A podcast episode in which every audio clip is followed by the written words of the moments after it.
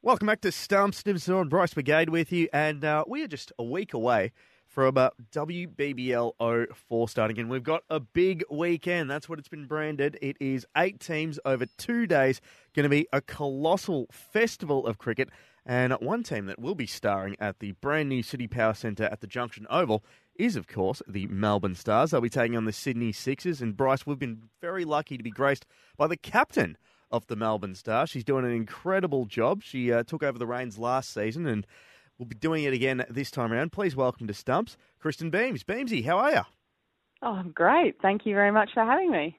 Oh, well, we are we we we're absolutely pumped to see how uh, WBBL 04 is starting. But first, I want to start off with uh, you're recovering from an Achilles injury. Will you be uh, fit and ready to go at uh, the start of next week?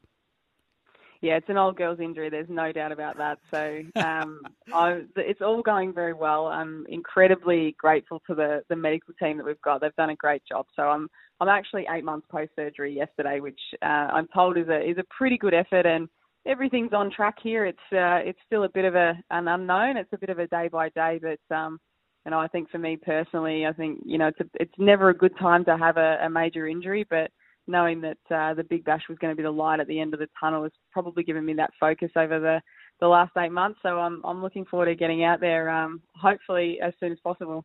So is that a complete rupture? And also on top of that, um, is it still giving you some some pain and issues? I know there's a lot of people listening at the moment who wake up in the morning. Start walking to the bathroom and the Achilles are killing them. So uh, maybe a little insight into, uh, I guess, the background of it.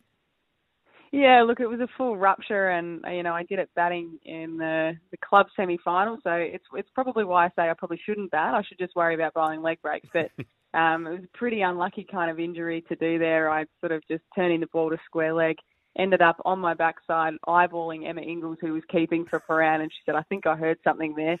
Um, and due to complete embarrassment, I thought, what if this is just like a grade one lower calf? So I got up and batted on it for a little bit longer, and um, Wow. Just out of pure just out of pure embarrassment. And um, then I sort of got off and I said, oh, maybe we should tape it. Let's see if I can bowl. And um, Karen Rolton was coaching EMP at the time, and she said, I think you might be cooked here. I think um, don't worry about it. And so I sort of hobbled in, and, and Dr. Trevor James said, uh, that's a full rupture. Um, they do they do the old squeeze test on the calf, and I couldn't know what he was looking at, and then my foot didn't move at all, and he said that's a that's a full rupture. So went in, and I had a wonderful surgeon. He did a he did a great job, and the reality is, I think I walk. I think this is a really good insight into what I'm going to be like in about 20 years' time, or probably even less, probably 10 years' time. Sort of, I limp around everywhere, but look, it's all going really well. And you know, I've been running on land now for for nearly four weeks, and you know, starting to feel like a a bit of a normal cricketer. I actually played for EMP's second grade team last week, and sort of walked on and had a bowl and walked off, which I thought also could have been a little insight into to my future as well. I quite like the idea of walking on bowling and then going out, putting my feet up, and and watching the girls do their business.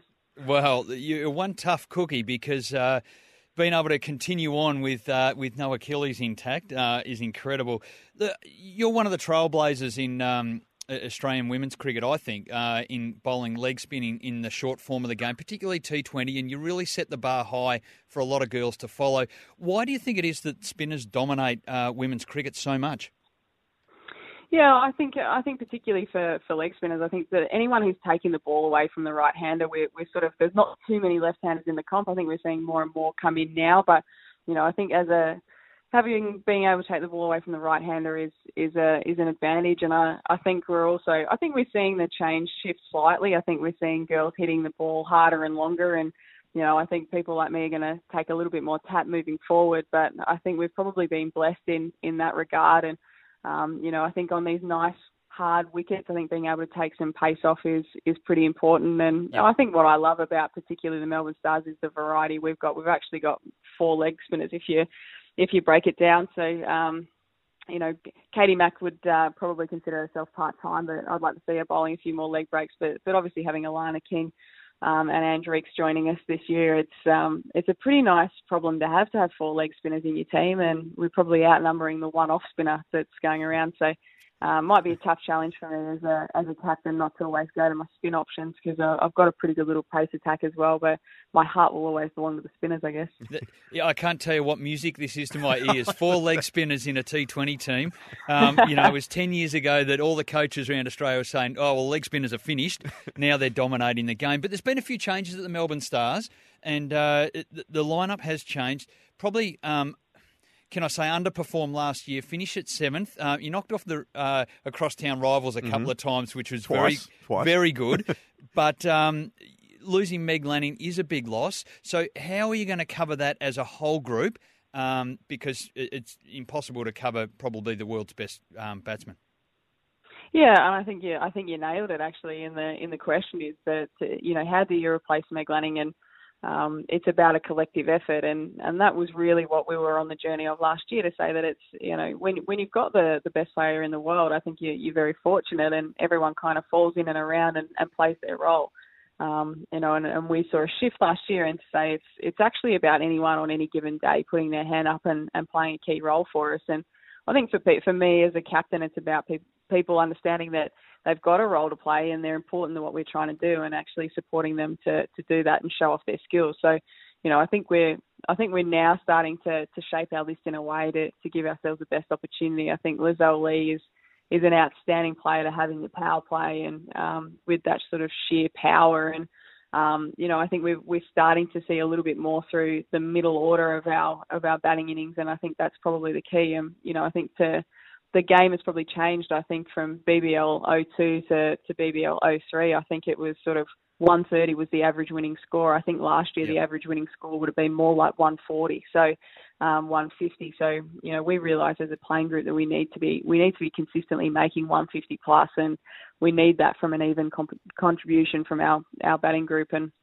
also from our bowlers to be able to do a job if we don't get there. And I think we've got a little bit more diversity through that that bowling lineup now with both pace and spin options. So being able to to flip things around, and um, we probably last year were we sort of had to settle into a particular style of, of play and, and probably didn't have as many options. So I think for, for us this year, the exciting part is having more options with bat and ball and um, and, a, and a lot of competition around what's going to be that starting 11 on, on game one. So that's a that's a nice place to be. We've we've really been up and down as a as a team, and it was a disappointing finish for us last year. No Melbourne team has made the finals yet, and and that's something I think both teams are, are looking to tick off. So, you know, we hadn't really beaten the Renegades. We managed to beat them last year, but you know, we lost to the Sixers and managed to beat them in the first two um, big bashes as well. So we've been a little bit up and down. We're looking for a more consistent performance this year. Well, consistency, as you mentioned, is uh, something that you really do strive for, but uh, you really haven't had that many personnel changes too. And uh, Holly Ferling, who's uh, uh, she did some fantastic stuff up at Brisbane, uh, will now be wearing the green too, so that's only going to bolster the stocks just a little bit. Um, the, the, CitiPower Centre, though, the Junction Oval, mate, we've we've seen what it's done in the JLT games for the men, and it's a, just a tremendous facility. Are you looking forward to getting to that deck as well as you know um, going to the other stadiums like? the MCG, and I know you go out to Cranbourne as well. But uh, just on that pristine new facility to kick off the season, you must be pretty excited about that. Oh, look, it's you know they're calling it the big weekend, and it's absolutely going to be that. And you know it's a great centre, I think, for for a lot of us that have played a lot of cricket here in Victoria. The Junction Oval was always our home ground. We've played very few games at the MCG, so for me it feels like it's actually a bit of a return home. It's just had a bit of a refurb, so you know I think it's a really exciting time for for cricket here in in Victoria and you know, I think the teams now having stronger performances is only going to grow that around, you know, this CitiPower Centre, which is which is amazing. So, you know, we've really enjoyed being there in the the off season as a Victorian team, and you know, I think from a Melbourne Stars point of view, we want to play some some pretty good cricket at, at that ground, and you know, no better time to start than than game one on on Saturday. That big weekend is going to be absolutely massive as well. But uh, you have got one hell of a, let's just say, a baptism by fire going up against First off, the back-to-back champions, and they're going to have uh, Pez back. Alyssa Healy has been in tremendous form, plus uh, girls like Ash Gardner as well in the side. How do you? Is it a little bit intimidating, especially when you can, you know, switch on Fox Cricket and Channel Nine and just see the girls just absolutely demolish uh, the best international teams, and just think, oh, hang on a second, we got to play them uh, next weekend. Yeah, look, I, I love it. I think it's a it's always such a great barometer for a team. I think to to come up against the best, and the the Sydney Sixers for me have been consistently the best team across um, each Big Bash so far, and you know they've got an incredibly talented lineup. But if you you want to measure yourselves um, as a group, then there's no better team to to be playing against in the first round. And um, you know we we got a real touch up by them last year, and you know I think we probably came into that game, you know, well prepared, but at the same time probably just caught us on the hop. And you know, I think that was a really good learning experience for us as a as a group to have that sort of experience. And you know, you get hit for over 200 runs in a in a Big Bash game, and um, it certainly hurt. So you know, I think we'll be we'll be ready to go. We've got a, a really good lead-in week next week with a with a stack of practice games um, against the Renegades and the and the Hobart Hurricanes as well. So you know, we'll be ready to go come that Saturday. And you know, I think if if we're able to to get a, a, good win against the Sydney Sixers, then you know it shows that we're well and truly going in the right direction, and all the things that we've been working through and, and getting this team together is is all going to plan, which would be great.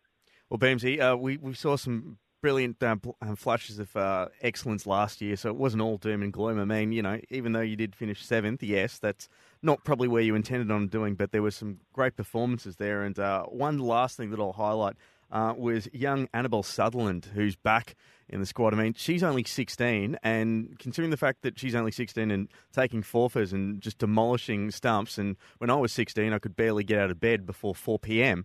Uh, is just is remarkable. So you've got some great cattle in there, and then you'll be doing some fantastic work this year. I've got no doubt.